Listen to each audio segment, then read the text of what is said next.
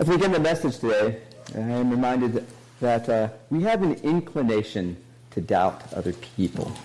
So often when we hear people say things, there's part of us that goes, hmm, I wonder what their motivation is. I wonder what they're really trying to get.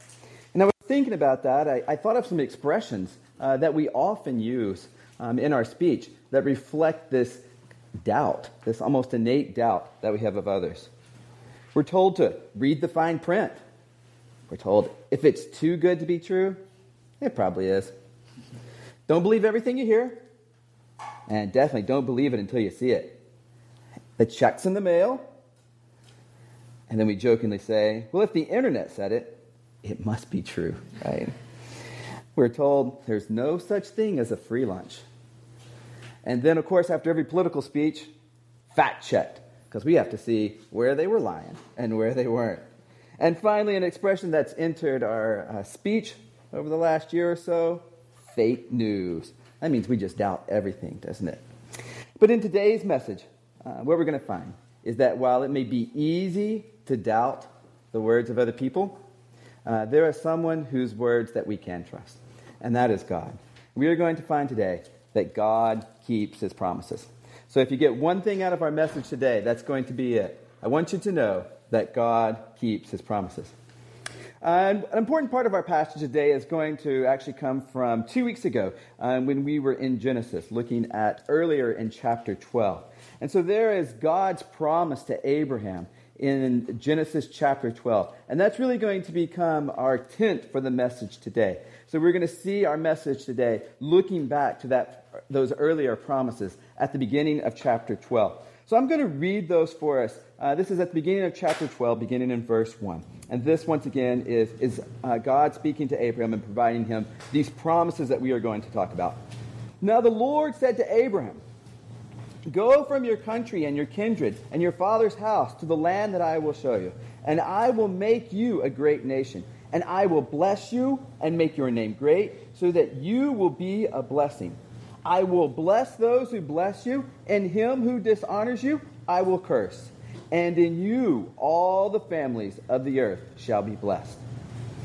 And also in chapter 12, there is a specific promise uh, that is passed to Abram con- concerning uh, land that they will possess. While Abram and his household were passing through the land of Canaan, uh, God says to Abram in verse 7 To your offspring I will give this land. We'll be coming back to these promises during the message today. As we uh, go into our message, uh, the outline for today, uh, we have five points that we're going to be looking at. We're going to be looking at first, promise honored. We're going to then see second, promise expanded. Third, promise empowered. Four, promise guided. And five, the fifth thing we'll look at will be the connection between Melchizedek and Jesus. Let's look, let's look at number one promise honored. I'm going to begin reading for us uh, in verse 10. But what I want you to focus on as I'm reading is this says Abram and his wife as they are entering, Jesus, entering Egypt. And so I want you to, to see Abram's plan as he enters Egypt. Now there was a famine in the land, so Abram went down to Egypt to sojourn there, for the famine was severe in the land. When he was about to enter Egypt, he said to Sarai, his wife, I know that you are a woman beautiful in appearance. And when the Egyptians see you, they will say, This is his wife. And then they will kill me, but they will let you live. Say you are my sister, that it may go well for me because of you, and that my life may be spared for your sake. If I was to retitle this section for a children's book, I would title it this Abram's Very Bad Plan. Abram's plan is this He's going to enter the land, he's going to present Sarai, his wife, as his sister, which is a slight measure of truth. Uh, Sarai is actually his half sister, uh, so there's a little bit of truth there, not the right truth. And um, then the next thing in Abram's plan is that uh, then the Egypts won't, Egyptians won't kill him. And the third thing, oh, Abram didn't make any provisions for Sarai. Just to let it and see how that goes for her. And, and let's just pause for a moment. Sarai, uh, as she's coming into Egypt, is at least 65 years old. So let that just kind of stay with you there. Um, so Sarai, apparently at 65 years old, must be quite the stunner. That Abram is worried that people are going to kill him so that they can have his, his wife. Uh, Abram's plan unfolds as expected, which is to say that his plan unfolds terribly. Uh, here, here's what happens with, with Abram. Uh, just as they plan, Abram and his household enter into Egypt. And just as he's predicted, the Egyptians see Sarai, and they think she is very beautiful. Uh, she is so beautiful, in fact, that we see in verse 15 that she is taken into Pharaoh's house. And uh, because Sarai um, is in Pharaoh's house, we see that Pharaoh, we're told in verse 16, dealt well with Abram. So because Sarai is with, uh, with Pharaoh, Pharaoh says, Hey, Abram, let's have a good relationship. And as a result of this good relationship, Abram is about collecting sheep and oxen and servants and many other things. And one of the things I want you to see is in um, verse 16 um, is that when it says that Abram had sheep and oxen, that word had has the idea of came to be. So by understanding as it came to be, there is a direct linkage between Pharaoh um, dealing well with Abram um, as a result of Sarai being in Pharaoh's house. So Abram is collecting these things because Sarai is with, is with Pharaoh. And um, Sarai, while she's in Pharaoh's house, um, uh, we're not provided with the exact nature of this relationship between Sarai and Pharaoh. Um, but we do know this. We do know uh, that, that Pharaoh thinks she is unmarried. And uh, Sarai has certainly been appropriated into uh, Pharaoh's house. And Pharaoh has brought her into his household for the purpose of making her his wife. But while Sarai is in Pharaoh's household, um, Pharaoh and the people with him, we're told, are afflicted with great plagues. I told you this section was going to be about promise honored. And that's what I want us to see now, is how God honor, honors his promise to Abram. In chapter 12, verse 3, God promised to Abram, says, Him who dishonors you, I will curse. And so what we have in this passage is that Pharaoh, unknowingly, has dishonored Abram by taking Abram's wife, Sarai, and bringing it, her into his household for the purpose of marrying her. And while Pharaoh has made this act unknowingly, God, nevertheless, sends a plague upon Pharaoh and his household. God is honoring that promise that he made, that for someone who dishonors Abram, that God will curse. Pharaoh eventually learns that Sarai is actually Abram's wife. And we can see his response to this uh, there, beginning in verse 19. Pharaoh speaking says, Why did you say, She is my sister, so that I took her for my wife?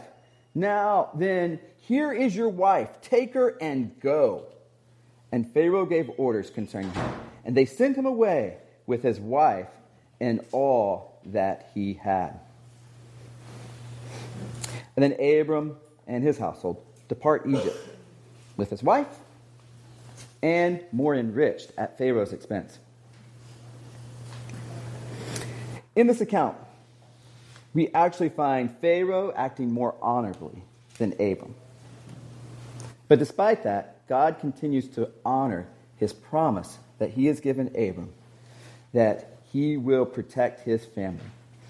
And that those who dishonor Abram, God will curse. As we think of our own lives, what I want you to think uh, as, you, as you hear this passage today is I want you to think about Abram. Abram, who, who is a great standard bearer of faith, a patriarch of the faith. But we see him in this passage simply acting horribly. There's simply no excuses for Abram's actions in this passage. And what I want us to think about for ourselves is that we all fail.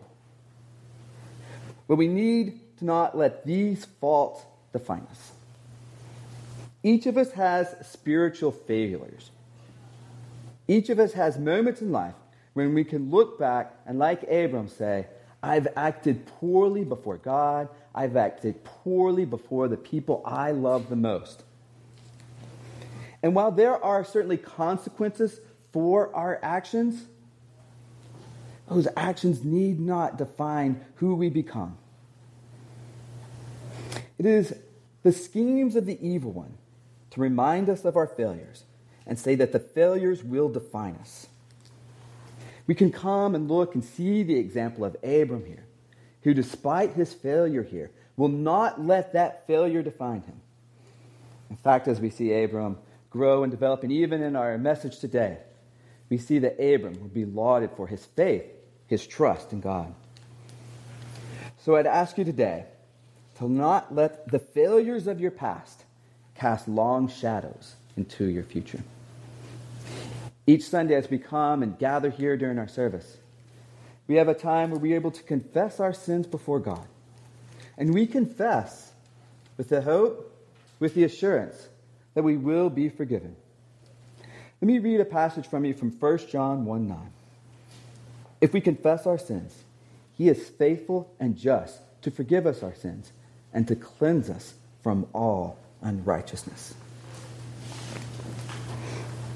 The second thing I want us to look at today is to see promise expanded. So the second thing will be promise expanded. Now, Abram is described in chapter 13, verse 2, as very rich in livestock, in silver, and in gold. Now, to the extent that his wealth is are ill begotten games from Egypt, um, we do not know. But nevertheless, Abram has, has many things.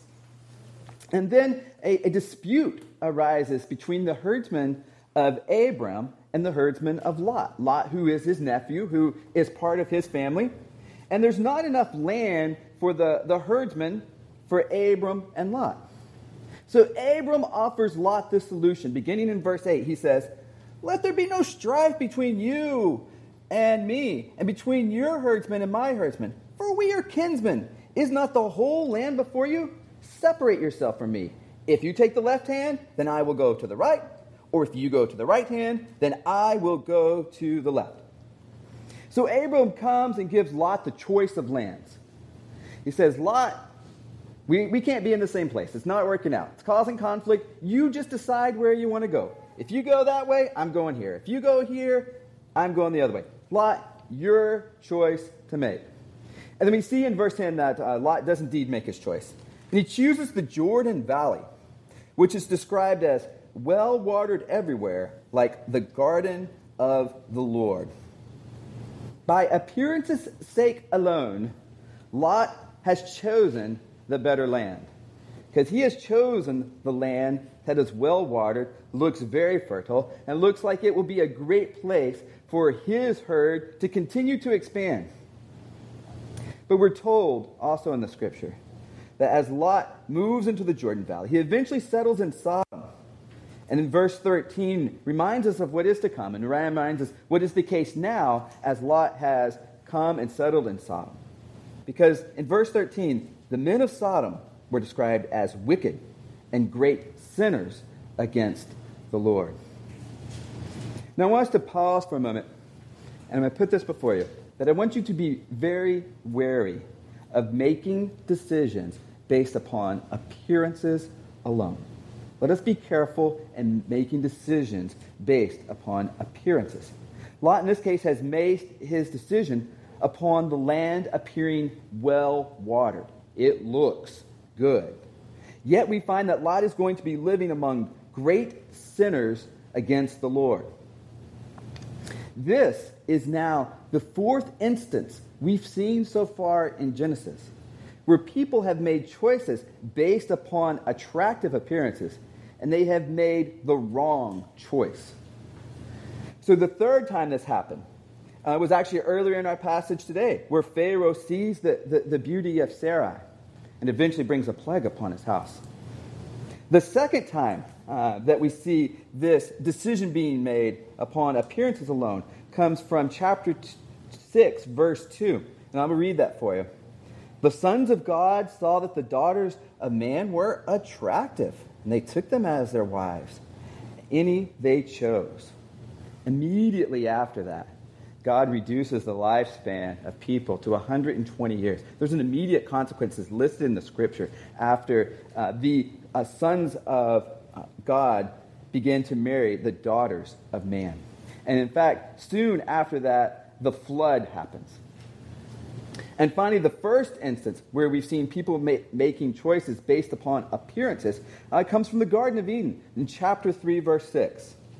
So, there in the garden, we see so that the, when the woman saw that the tree was good for food and that it was delightful to the eyes, she goes about um, leading her and Adam and Eve, then eat of the fruit, and the sin enters the world, and they're cast out of the garden. All of it started based upon appearances. So, the caution for us is that we need to be wary of making decisions based upon appearances alone. We might want to attend a school that has a very chic name. We might choose a job because the salary begins with a very alluring figure. We might change jobs because that new job offers some snazzy job title. And it'll be nice to tell the people around you your new snazzy job title. We might date a person because that person has appealing features. You're looking at that person, you're going, that's a Sarai right there. They look good now, and when they're 65, they're still going to look good, and, and people will be envious of me. Not the reason to pick out someone to date. I could go on and on. The point is, is that we need to be wary of making decisions based upon appearances. Otherwise, we may find ourselves similar to Lot, and that we are surrounded by great wickedness. We find that Lot, in his choice, say, eschews the, the promise of God. He walks away from the promise of God. Lot's enticement towards the attractive land has led him into the Jordan Valley. This is a problem because in chapter 12 earlier, Abram's family was traveling through Canaan, the land that God had promised them. And uh, we read this verse there, but I, repeat it for you now. In, in chapter 12, verse 7, God says to Abram, To your offspring I give this land, that being Canaan, the land that they are in. And here in chapter 13, we find that they are in the exact same place. That Abram and Lot are not only back in Canaan, but in chapter 13, verse 4, we see to the place where Abram first made an altar. They're back in the exact same place. God has given them the promise of the land. And when that strife emerges between the herdsmen of Lot and Abram, and then Abram gives Lot the choice where do you choose? Lot chooses the Jordan Valley, which is not part of the promised land of Canaan. He has left the promised land and he has chosen the Jordan Valley way over there. They're in the exact same spot of the promise.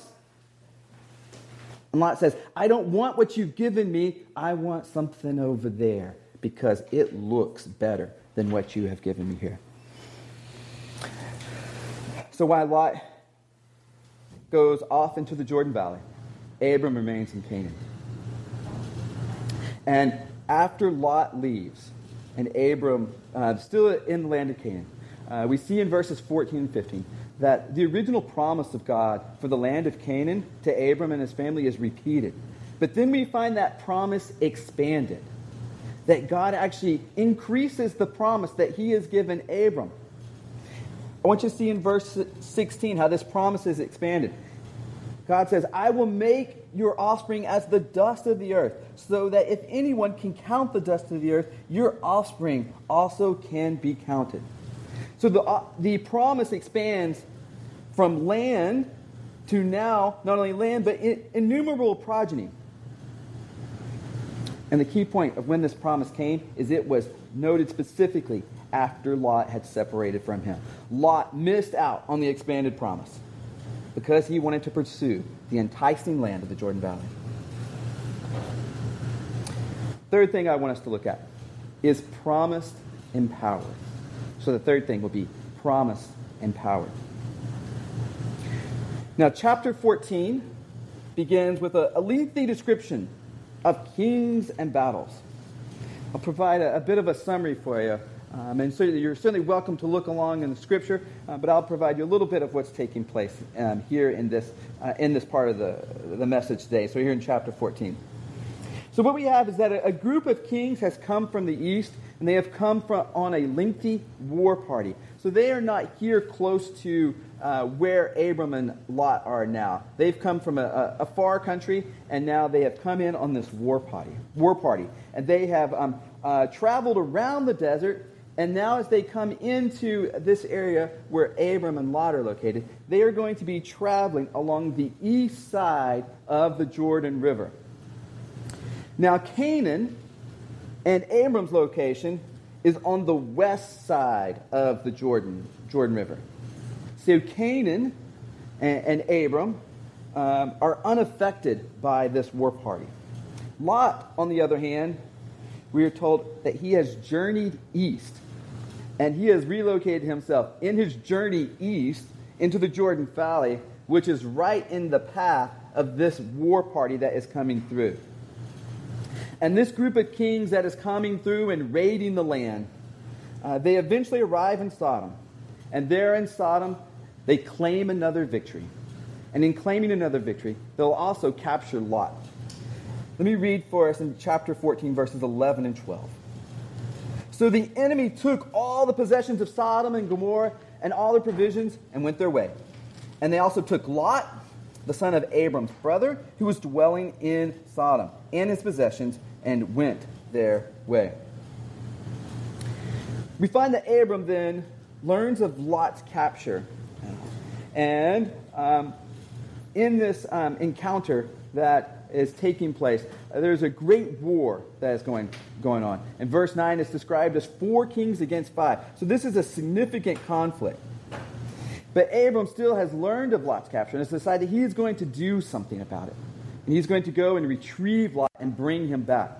And what I want us to see is that when Abram goes about this process of retrieving Lot from this powerful war party and this powerful group of kings, that he is going to be promise empowered. I want you to think back to uh, one of the original promises that God gave to Abram. God says to Abram, I will make of you a great nation. With this idea of Abram, who will become a great nation, Abram begins his expedition into the foray to retrieve Lot, his family member. Now, God indeed does say to Abram that I will make you a great nation. But Abram enters this conflict here and um, to retrieve Lot, he enters this conflict that has involved nine kings, and he is described as Abram the Hebrew. Now, this is a, a strange terminology to find here in this place. Abram the Hebrew. The reason is, is that Hebrew refers to descendants of Jacob, who are also who will be renamed Israel. So Jacob, Israel have the same name. Hebrew are there is, is his descendants. So the Hebrew is really the descendants of Jacob, who are the descendants of Israel. The thing is, is that Jacob, that's Abram's grandson. There, there aren't Hebrews quite yet. In fact, the next person in Scripture who's going to be described as a Hebrew is going to be Joseph. That's one of Jacob's sons. So the, the term Hebrew here in chapter 14 is an anachronism. It doesn't quite fit in place. But what that does provide us is, is that does provide us with a description of the nation that Abram's descendants will become. Abram's descendants will become a great nation. Abram, here in chapter 14, though, is no great nation. In fact, he is described as having 318 trained men. That is not a great nation. And when you think of let's go and try and follow a warring group of kings to retrieve part of their bounty, I really feel like if you can count everybody who's going with you, that's probably a bad sign. So the fact that he knew he had 318 that's almost as disappointing as thinking you do have 318, that you could count them all. We missed one. Oh, we did, didn't we? 318. But Abram, with his 318 trained men, will enter the fray like a great nation. So Abram pursues the plundering kings all the way to Dan, which is about 100 miles away. Probably a little over 100 miles. And there, in pursuing those kings all the way to Dan, he then attacks successfully. And with his small brand, Abram somehow becomes the pursuers of these kings. So these plundering kings from the east, who were once the predator, have now become the prey. And the new apex predator is named Abram. Abram, the alpha predator. And he's got 318 trained men. He's also got some allies. More importantly, though, he has the promise of God. The promise of God is this is Abram, I will make you a great nation. Abram, right now, is warring like a great nation. In fact, Abram keeps up the pursuit all the way to Hobah, which is north of Damascus. That's another 50 miles. Abram and his band of people pursue those kings another 50 miles. And in the process, they're able to retrieve Lot and the many possessions. One of the things I want us to think about is the faith of Abram. It's one of his most notable qualities. He had faith. He truly believes God. When he went to retrieve Lot, he needed this faith. Without faith, without belief, Abram, the Hebrew, and his 318 trained men had no chance. They had no chance by human standards. But with belief, with God's provision, Abram defeated, pursued, and plundered a group that just ransacked numerous nations. So I ask you today how will your faith send you forward? We've seen Abram, who was able to go forward and accomplish incredible things, an amazing victory. We know that he is a man of faith. So, my question for you is how will your faith send you forward? The reality is, is that many followers of God are deficient in faith. And all of us, at some point, struggle with faith. As we think of this, of people who are deficient in faith, and for those of us who are struggling with faith, we find ourselves doubting the possible, fearful about the unknown, dwelling upon obstacles. While we're lacking in trust, we find ourselves waiting for certainty to act, needing more coaxing, needing more assurances, and all the time forgetting the promises of God. And when we do that, we are never realizing the greatness that God has planned for us. And when you do that, you're not realizing the greatness that God has planned for you. When I do that, I am not realizing the greatness that God has planned for me.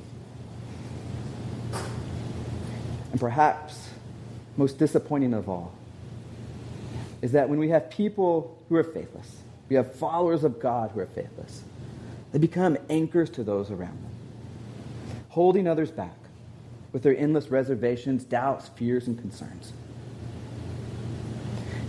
And in our church, what we need, we need people who are warriors of faith, people who have great faith, because we need people who will be trailblazers. Abram was a trailblazer. Right? He left his home country, traveling through the world, and we still find him in this nomadic existence going into places where God is not known. He is a trailblazer of the faith. And in our church, we need people who will be trailblazers of the faith. We need people who will go forward by faith, who will make a way for others to know Jesus. And when we look around in our communities, there's not other churches doing this. When we go to where we live and where we work and where we attend school, there's not other followers of Jesus there. We need trailblazers to go and get them. Trailblazers to tell them, come, come and follow Jesus. But if we want to be a trailblazer, like Abram was a trailblazer, we need to have faith. So, my question for you in this year, how has your faith sent you forward over these five, six months? How has your faith sent you forward? What actions have you taken to show faith in God's provision? Fourth point for today is going to be promise guided. So, promise guided. So, Abram the Hebrew returns from victory, and he is met by two people. So, we see Abram in verse 17. He is met by the king of Sodom. The king of Sodom is king where men were wicked and great sinners against God. And at the mention of King Sodom, then Abram is met by another king, King Melchizedek, who was king of Salem and priest of God Most High. And there in verse 18, we find that Melchizedek brings bread and wine for Abram and his people. This bread and wine reflects the basic provisions needed for him. I think in our day we might think of someone bringing sandwiches and bottled water for us.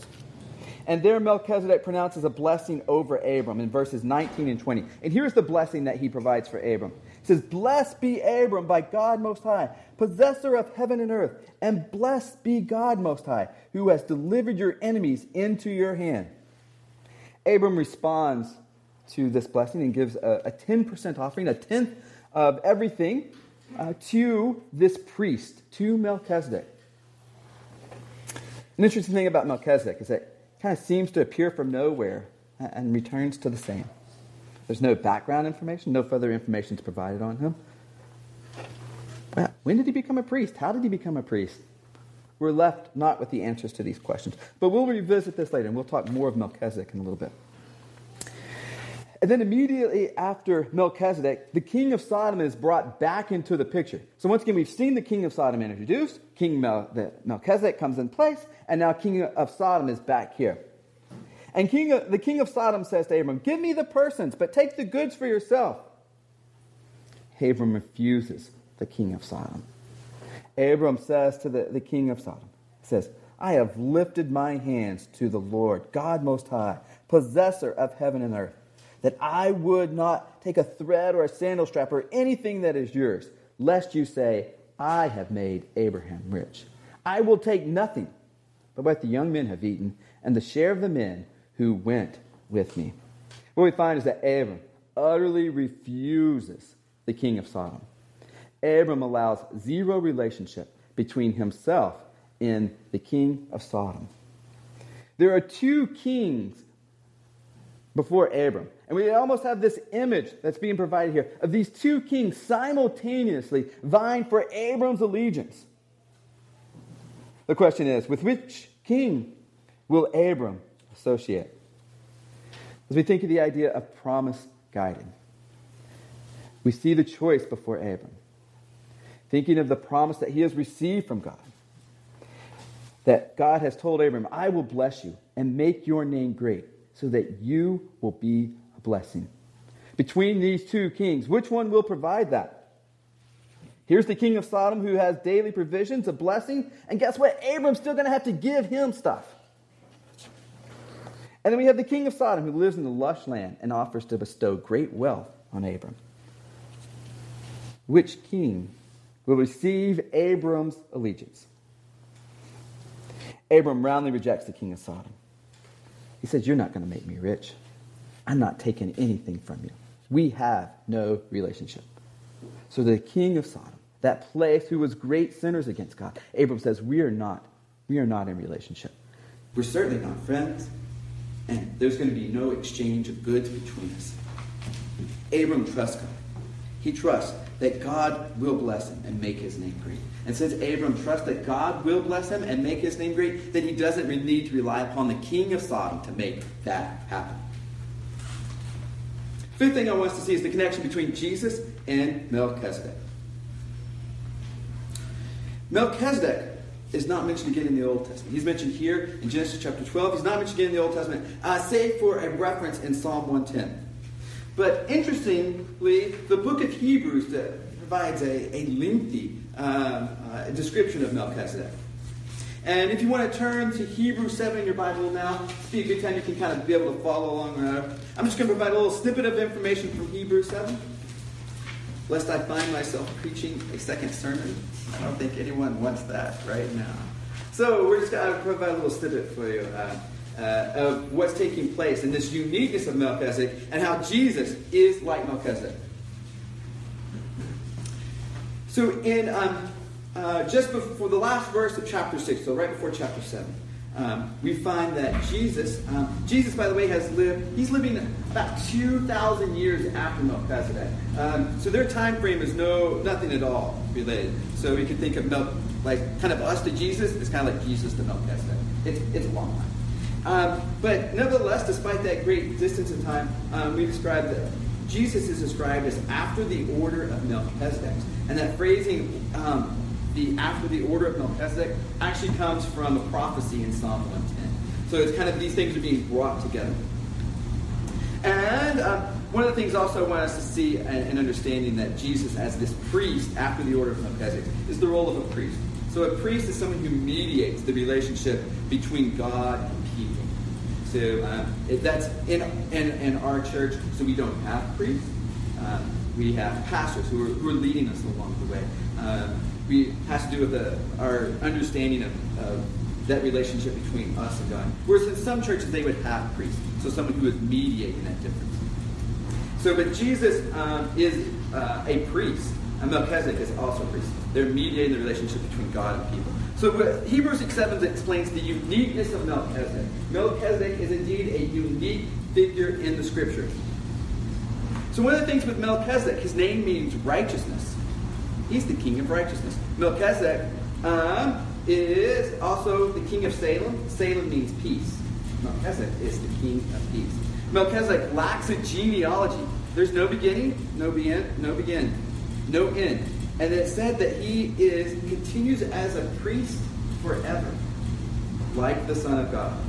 In fact, Melchizedek um, in Hebrews 6 7 is perceived as greater than Abraham Abraham and Abram, our character from today, are the exact same person. So Melchizedek is perceived as greater than Abram. And that's almost a sacrilegious claim to make um, at this point in time. In fact, uh, Jesus uh, insinuates his superiority to, to Abram, to Abraham, and people start to get uh, rocks to begin about the process of killing them. Um, so Abram um, is, or Melchizedek is greater than Abram because Abram has subjected himself to him by paying uh, a tenth of those spoils, and also uh, Abram's lineage, because the people who follow Abram are part of his lineage, and that's part of the nation of Israel. They have subjected themselves um, through Abraham, also to Melchizedek. We see that Melchizedek is greater than the great priest out of the law. So the law has provided priests uh, through the uh, the line of Aaron, but Melchizedek is greater than these. We see that Jesus is like Melchizedek. And uh, Hebrews 7 begins explaining that Jesus is a priest like Melchizedek. It's specifically described as in the order of Melchizedek. He is not a priest of the law, is what Hebrews would say. Jesus is not in the line of priests in the law, but rather a priest in the order of Melchizedek. And so Jesus doesn't come from a priestly lineage. He comes from Judah, who is not the priest line. Levi is the priest line. And Jesus uh, becomes a priest, not because of his lineage, not because of his birth, but through the power of an indestructible life, like Melchizedek. And we see here in Hebrews, they would say that Jesus has fulfilled the prophecy in Psalm 110. Here, the prophecy is this. It's repeated here in Hebrews 7.21 the Lord has shown and will not change his mind. You are a priest forever. Jesus is a priest who is able to continue forever. Some priests will die, other priests will die. Jesus, however, will not. And as so, he is able to constantly bring us to God, to stand in the way so that we have a path before God, to mediate that relationship that we have with God. Jesus serves forever as our priest, mediating our relationship with God. And because of the righteousness that Jesus has, he can establish peace between God and us. As we think of our own lives, we, like Abraham, have two kings vying for our allegiance. Abram had Melchizedek, yet the king of Sodom, both vying for his allegiance. We, on the other hand, have Jesus, who is in the order of Melchizedek. Jesus, the King of righteousness, the King of peace. He stands ready as a priest to bring us to the Most High God. Jesus comes offering our provisions of bread and wine. And as Abram came to Melchizedek with an offering, we too must come to Jesus with an offering. We must come giving of ourselves, giving of our life. But Jesus stands ready to receive us. We're told in Romans 10, verse 9, if you confess with your mouth that Jesus is Lord and believe in your heart that God raised him from the dead, you will be saved. Jesus stands ready to receive us. But there is another king who, who wants our allegiance. And that other king is the king of Sodom. And just like the king of Sodom enticed Abram, and just like the king of Sodom was able to entice other people, such as Lot with that lush land, the king of Sodom stands there ready to entice us now. The king of Sodom entices us with that appealing and attractive looking future offers us a chance to indulge in our basest passions. But like Sodom itself, this king of Sodom, this vile kingdom, is filled with sin and death. And like Sodom faced destruction, this king of Sodom offers us a path that will lead to our own destruction. Wow. King of Sodom, the land looks pretty good now. It looks pretty good now, but it will lead to a path of destruction. So, which king will gain your fealty? Will it be King Jesus, who stands ready to receive? Or it will be the king of Sodom, who offers a temporarily enticing place, but a place that leads to destructions? These two kings are at war. King Jesus and the king of Sodom are at war. They cannot be reconciled. There are no dual allegiances allowed. So which will gain your allegiance? The good news for you is that King Jesus is ready to welcome. We are told if we confess with our mouth that Jesus is Lord, believe in your heart that God raised him from the dead, you will be saved. So as you think of that battle that's taking place within your own life now, which king will gain your allegiance? You cannot have both. There is King Jesus or the King of Zion. Let me pray us.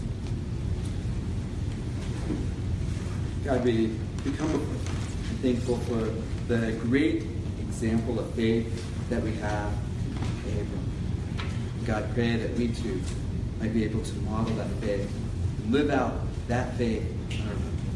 God, we pray for each of us that indeed our allegiance would go to Jesus. God, for those who are struggling with that decision this morning, God, we pray that your Spirit would continue to minister to them and continue to show them the truth, God, that perhaps even this morning decisions might be made to follow Jesus. We ask all of this in your name.